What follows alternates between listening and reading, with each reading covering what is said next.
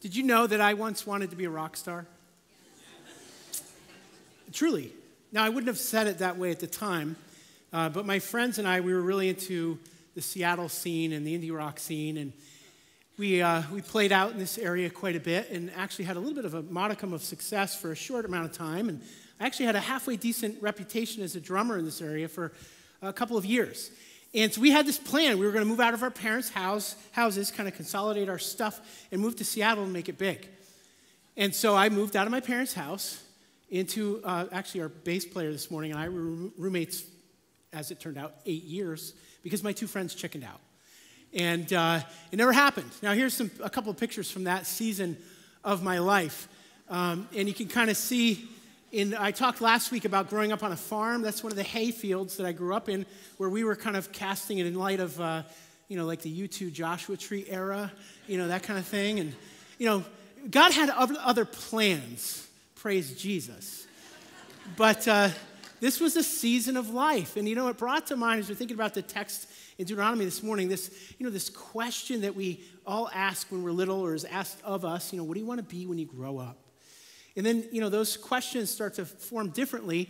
If you're a Christian this morning, and if you're a parent, you, you ask your kids those questions in a little bit of a reframed way, right? Like, what does the Lord want you to be? What do you think God is leading you to be? How is God going to use your gifts and the, the interests that you have for His kingdom? And so on and so forth. We're kind of looking at, at that this morning uh, in the book of Deuteronomy. In Deuteronomy, we're going to see that God wants His people to be uniquely his, to be set apart from the nations around them. The biblical word is, is holy. He wants them to be holy, set apart to himself, and to bring him glory, to point others to him. And guess what, folks? That hasn't changed. That's what God wants for us as well to bring him glory, to point others uh, to his name.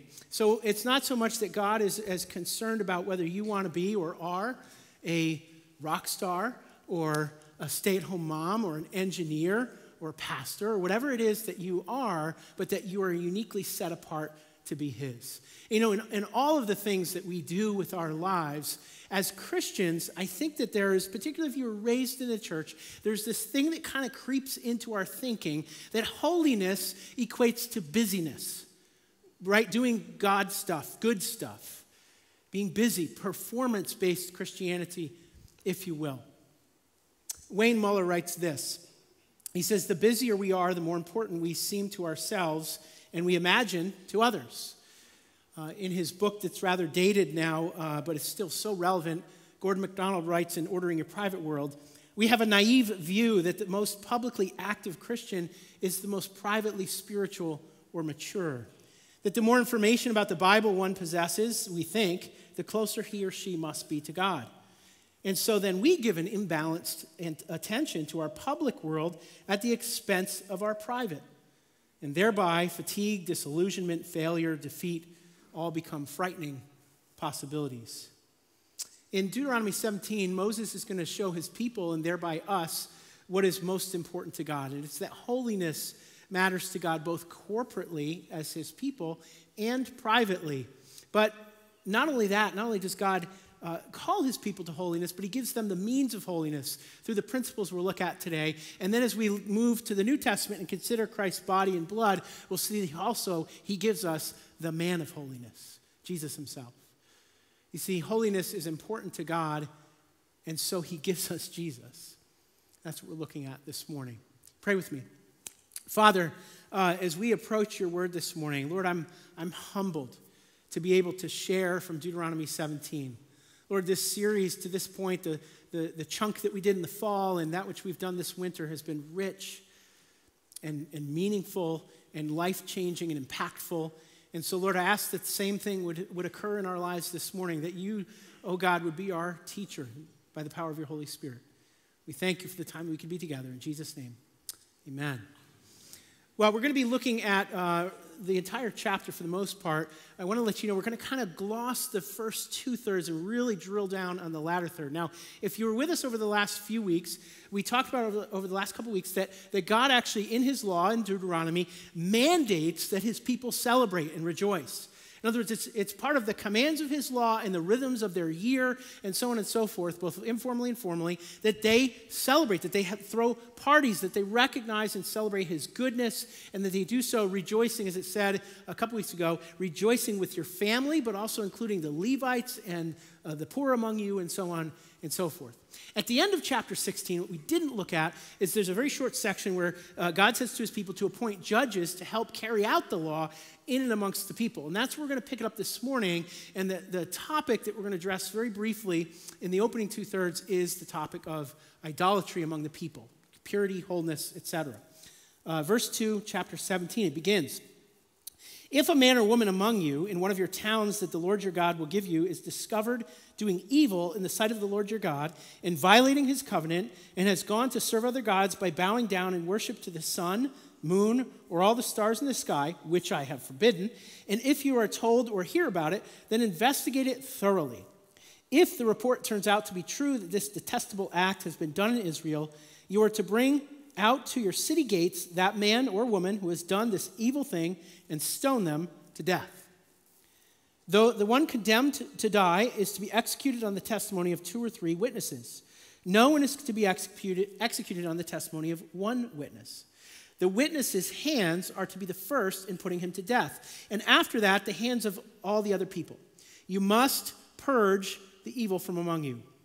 If a case is too difficult for you concerning bloodshed, lawsuits, or assaults, cases disputed at your city gates, then go up to the place the Lord your God chooses. You are to go to the Levitical priests and the judge who presides at that time. Ask, and they will give you a verdict in the case. You must abide by the verdict that they give you at the place the Lord your God chooses. Be careful to do exactly as they instruct you. You must abide by the instruction that they give you and the verdict that they announce to you. Do not turn to the right or to the left from the decision that they declare to you. The person who acts arrogantly, refusing to listen to either the priest who stands there serving the Lord your God or to the judge must die. You must purge the evil from Israel. Then all the people will hear about it, be afraid, and no longer behave arrogantly. Well, this first section is dealing with the purging of evil. And we see these principles of punishment, if you will. It's a lot of P's, but you get the idea.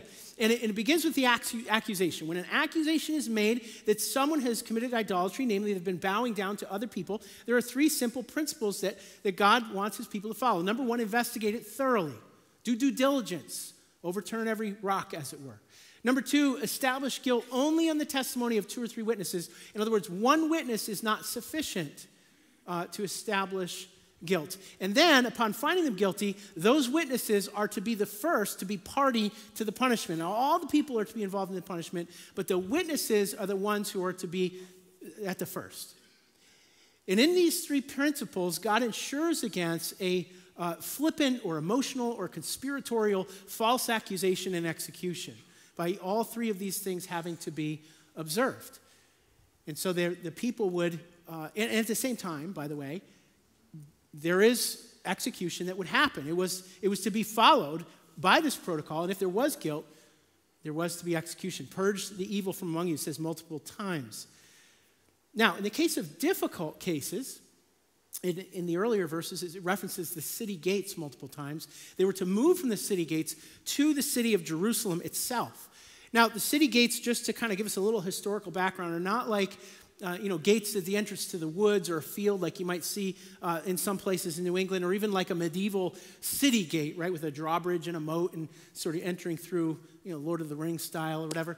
The ancient city gates were actually more or less a huge building that the, the walls would kind of go out from that had multiple chambers where civic business was done. This is at Tel Hatzor uh, in the Middle East. This was uh, excavated um, about 10 years ago, I think. And uh, you could see the multi, multiple chambers, and all kinds of town business would be done there, legal and otherwise. Uh, this is where Boaz went to negotiate to be Ruth's kinsman redeemer in the book of Ruth, and, and Abraham with Abimelech, and, and on and on and on throughout the Old Testament. So it's a place that business was done. But if this the case, a certain case could not be resolved, they were then to go up to Jerusalem to the ruling high priest, and in fact, uh, uh, in the beginning of the text, the, the, whole Levitical priesthood, and the judge who was appointed at the time. And this body would sort of serve as like a, a Supreme Court, and they would hear the hard cases. And there's a clear indication in the principles for difficult cases that the people bringing the case to Jerusalem were to submit themselves to the authority of this, this uh, higher governing body, such that three verses say repeatedly, you must obey whatever they decide. Whatever the verdict is, whatever they announce, must be followed absolutely to the punishment of death. Purge the evil from among you.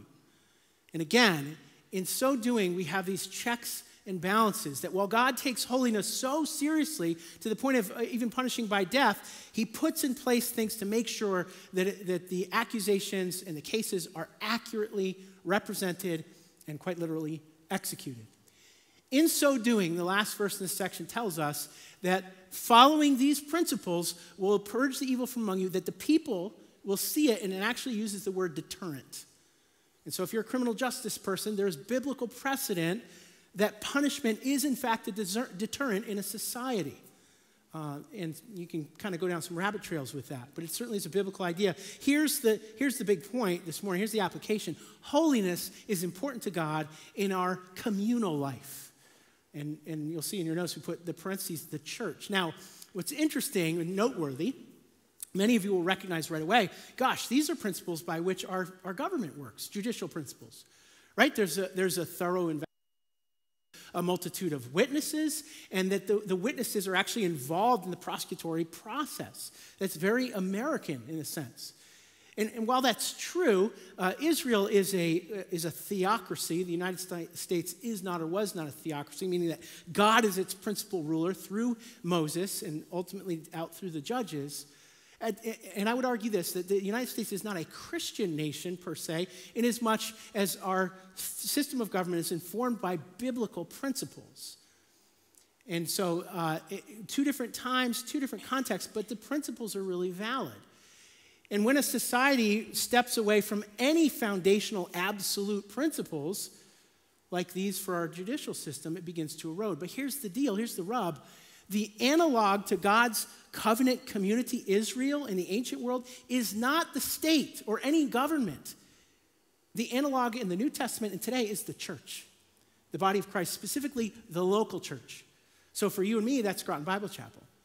So the principles apply while our founders certainly used some of these things in forming our system of government. The application is for us as a church today. And so, very briefly, uh, this morning, as we talk about holiness, think about the fact that God called his people to be uniquely holy, even to the point of executing by death people who digressed or, or rebelled against him. This was for the purpose that as the nations around Israel looked at the ordered and principled way, which was very different, in which Israel governed itself, they would learn something of the God who led them. So, too, today, the community around us ought to be able to learn something of the Jesus we worship through the commitment, the principles, and the manner in which we do life together as a church community. Paul says in Ephesians, when talking about all kinds of relational dynamics before he ends with marriage, he says, Submit yourselves to one another out of reverence for Christ. It's covenantal language. That's what we're called to as a people. In fact, we think this is so profound and important uh, that this spring, the elders and pastoral staff here will be leading us as a church through the book of Ephesians, where Paul uses six metaphors to describe the deep, intimate commitment of what it means to be the local church. And we're going to ask ourselves, what does it mean to be committed together in a different and new way here at Groton Bible Chapel? It's going to be a fascinating series and something new uh, that we're really, really excited about. Well, that brings us through the principles for punishment. Let's look at the last section. We'll spend the rest of our time here this morning. It's in verse 14 to 20 says this When you enter the land that the Lord your God is giving you, take possession of it, live in it, and say, I will set a king over me like the nations around me, you are to appoint over you the king the Lord your God chooses. Appoint a king from among your brothers. You are not to set a foreigner over you or one who is not of your people.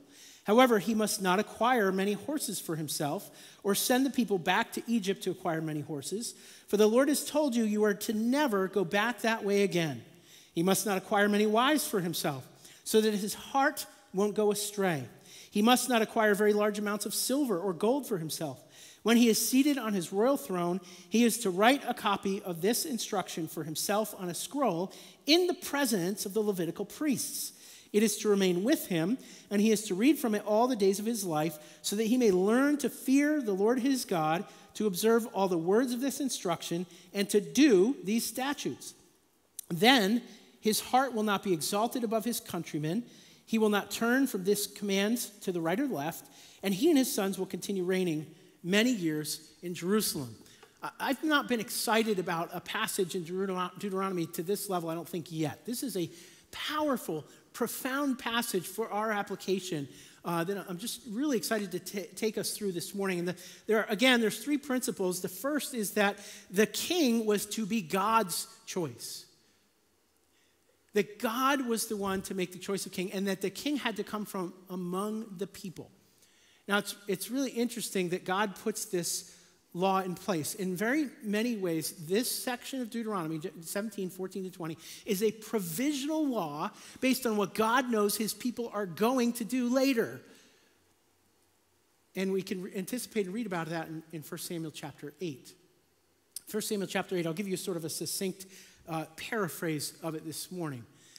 Uh, a few hundred years later, during the time of Samuel. Samuel is the last judge in Israel before the time of the kings. Many of you have been studying the book of Judges this past year. Samuel's the last one. And the people of Israel, they come to Samuel and say, they say Samuel, dude, you're old. Your sons are nothing like you. We do not want to follow them. In fact, we want a king like all the other countries around us. We want a king. We want to look like the other nations. We want to be like them. Samuel responds. He says, No, no, no, don't do this thing. Don't rebel against the Lord. And God actually intervenes. You can read again, it's 1 Samuel 8. He says, No, it's okay. They're not actually rejecting you, they're rejecting me. But, paraphrasing again, this is all part of the plan, Samuel. Allow them to have a king. And of course, Saul comes into power, and then subsequent to Saul, King David. It's so fascinating to me that God puts this in his law. That in his sovereignty, God knows that his people at some point are going to rebel against him and want a king like all their nations. But again, in his sovereignty, that God uses the king in Israel, the institution of the king, to bring about later the Messiah, the King of Kings, Jesus himself. That it's provided for in the law. See, God's king, or the Israel's king, was to be God's choice. He is in, is in control of the whole process, and he knew this ahead of time. Well, then we get into the, the principles of how the king is actually supposed to lead. And we have three limitations of the king and three principles about absorbing or living out the word of God. These are the, the principles that I'm really excited to share with you this morning, and they apply to every one of us. Because even though this was for God's king, God's king was a, was a model for the rest of the people that all the people should live this way.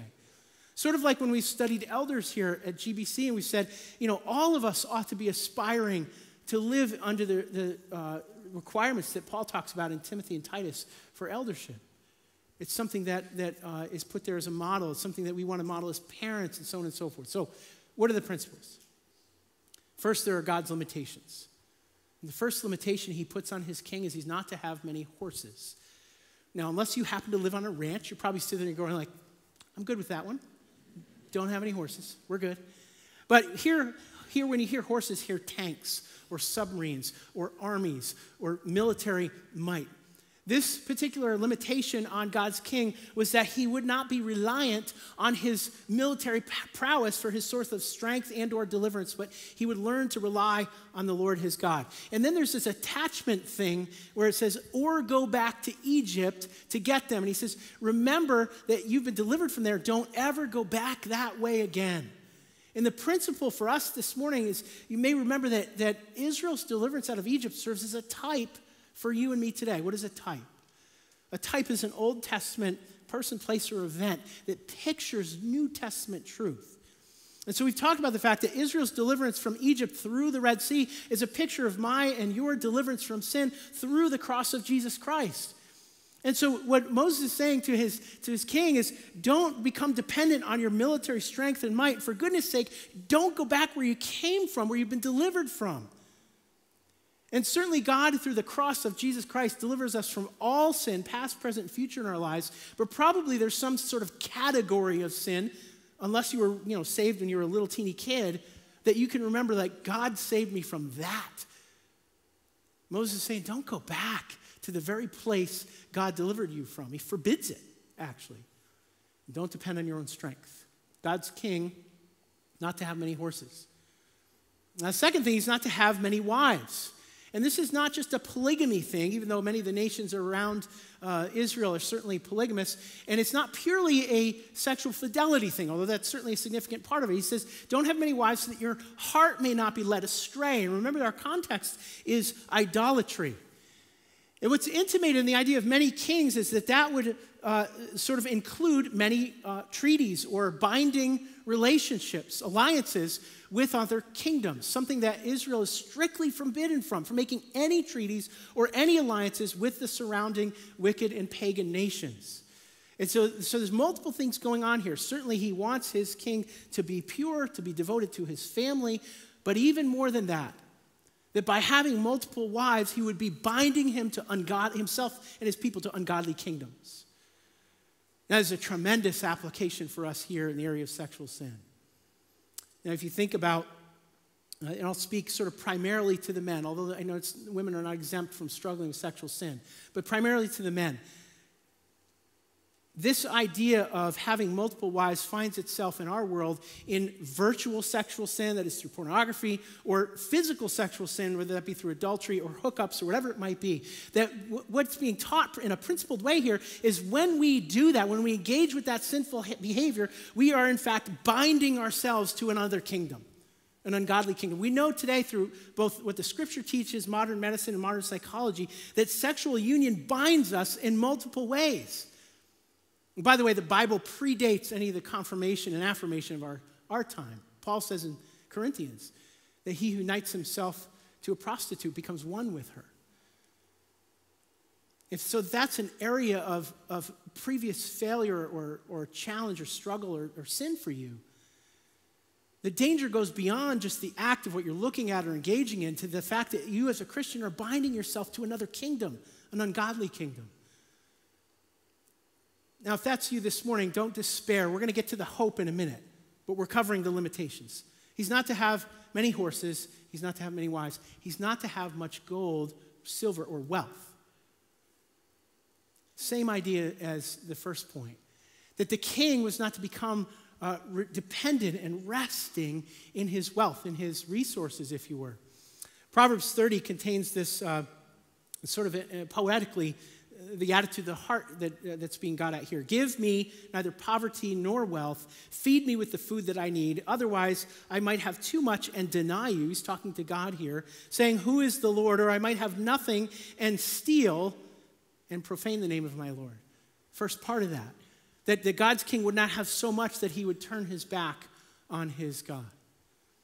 And so these, these three uh, prohibitions or limitations are that God's king and God's people would not be dependent on their own strength. They wouldn't be dependent on foreign, specifically on godly alliances, and that they wouldn't be dependent on their own resources. Again, that they'd be uniquely set apart and be uniquely His. God's choice, God's limitations. Finally, God's word. I love this section. It's so. Uh, it's such a unique and positive little section. If you hear nothing else this morning, this next part about God's word, write it down, think on it, meditate on it. He says this to the king. Now, it's interesting, at this time, the copying of scripture would have done by scribes and, and other academic and priestly sorts. But he says that the king that I choose is to have these limitations, and then where it comes to his word, he's to make his own handwritten copy of this instruction, probably meeting De- Deuteronomy, although you could make a case for the whole Torah, in the presence of the Levitical priests. And there's sort of a, the motive of accountability there, right? That the copy that he makes for himself would actually be accurate. He's to make a copy for himself that he's to read every day. Uh, this is fascinating on several levels. First, You know, we know today how we learn, right? We learn multiple ways. We learn orally, we learn uh, visually, and we learn uh, even more if we do something tactile, if we write it down. It's as if God's including all of that, that His people's leader would know His word, that it would be personally theirs, and then that they would appropriate it into their lives daily. Folks, that applies to us today absolutely. That God's word would be personally ours, that we would appropriate into our life every day. But God goes beyond that. He gives three reasons and the three results, and they're beautiful. What are the three reasons and the three results? Number one, that he would learn to fear the Lord his God. That the king, the ruler of his people, would see himself as a person under authority. That he would be submissive to God's rule in his life and not begin to get prideful. Number two, that he would observe the words of God. That now seeing himself under the authority of someone else, namely God himself, that he would see the words of what does it say? What is it telling me to do and to not do and how to lead? We see this early in Solomon's life where he deeply desires to know how to lead God's people. And then finally, maybe this is obvious, but it's, it's in the text here, is that he'd actually do what it says right? He actually be obedient. James tells us don't merely be hearers of the word, but be doers also. So, three reasons that he'd learn to fear the Lord, see himself as a man, or applying that to us today, man or a woman under authority, that he'd know what, what it says, observe the words, and then, and then do them. And what are the three results? That he'd have a pure heart. He would not see himself above his, the people that he's leading. He'd have a pure and humble heart. That's the result of making God's word a daily part of his life. That his behavior would be righteous. That he'd walk out these principles and expectations of holiness. And thirdly, in the lavish grace of our God, that he'd have a godly legacy. These principles apply to you and me today. It's fascinating, fascinating stuff. God's choice, God's limitations, God's word.